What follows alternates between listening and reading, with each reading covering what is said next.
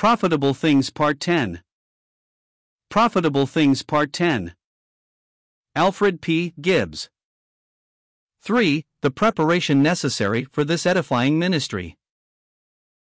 He who has been gifted and called to minister the Word of God must also realize he is also called upon to study, to develop his gift, and this, Solomon tells us, is a weariness of the flesh, ECC. 12 to 12 The person who defines study as the application of the seat of the trousers to the seat of the chair until the subject has been mastered, wasn't far wrong, for the maintenance of this point of contact is anything but easy. He who teaches English is enabled to do so because he has studied the subject. There is therefore the constant need for the daily devotional reading, meditation, and study of the Word of God.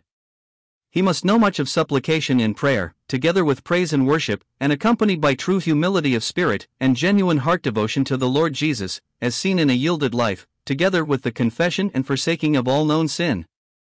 This is the ideal that is set before us in the Scriptures, and each Christian needs to keep it constantly before him, lest he suffer from what has been aptly termed the barrenness of a busy life. 4. The conscientious preparation of the message. This also calls for much prayer for guidance as to what portion of the Scriptures the Lord would have us to select for exposition, and also for the needed spiritual wisdom to understand it clearly, interpret it correctly, and expound it helpfully and powerfully, so that the hearers will be profitably edified through it. Once this has been determined, the passage selected should be read again and again until its meaning is clear, for if it is not clear to the reader, it certainly cannot be made clear to the hearer, for one can only teach what he knows. Our Lord could say, We speak that we do know, John 3 11. After the words of the passage of Scripture to be expounded have been carefully considered, the central theme, or the main subject, should be discovered, and then stated in one's own words. Then all the contributing thoughts in the passage, which give further light on the theme, or which naturally spring from the theme, should be carefully noted and written down. All these contributing thoughts should now be arranged in their logical sequence so that they will combine to effectually present the central theme of the passage. This is what is called expository preaching. It has been well likened to a wheel. The theme is the hub, and the contributing thoughts the spokes of the wheel.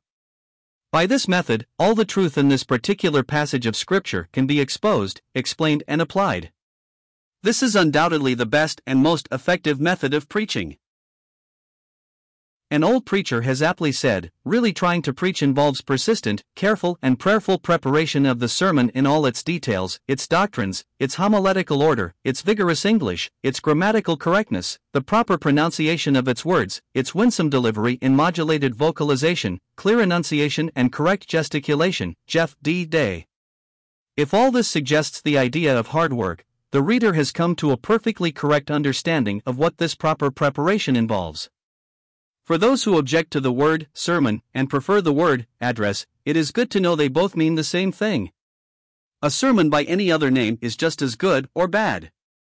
Writing will also prove to be a most helpful aid in clarifying one's thoughts and become a great help in the use of correct and forceful English.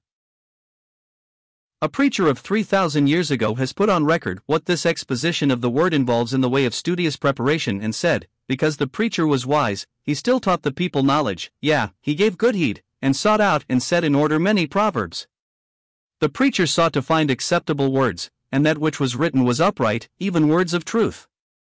The words of the wise are as goads and as nails fastened by the master of assemblies, which are given from one shepherd, ECC. December 9, 11. This good advice, though hoary with age, is very much up to date, and should be read, marked, and inwardly digested by all who seek to preach or teach effectively and profitably. Should the reader desire to further his studies in this matter of the preparation of the Word of God, he may obtain additional help by consulting The Preacher and His Preaching, 476 pp, price $5.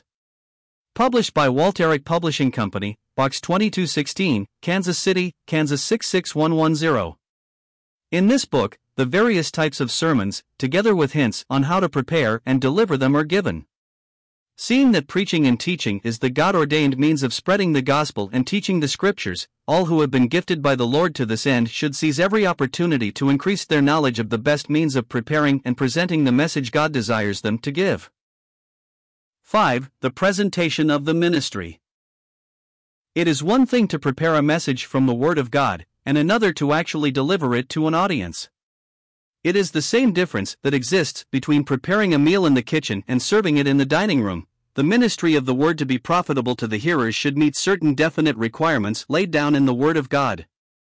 Let us note four of these essentials of edifying ministry. 1. It should be intelligent, or with the understanding. 1 Corinthians 14 verse 19. It surely goes without saying that unless the speaker understands clearly what he is talking about, he will only succeed in darkening counsel by words without knowledge. Job 38 verse 2. If he is not able to intelligently grasp the subject on which he speaks, how are those who listen to him to understand it? It will simply be a case of the blind leading the blind. It has been pointed out that the similarity between shallow and muddy water and very deep and clear water is that we cannot see the bottom, but there the similarity ends. Muddied thinking results in muddied ministry, and the result is a muddled audience who cannot understand what the speaker is trying to say. To be understood is therefore an essential requirement to edifying ministry.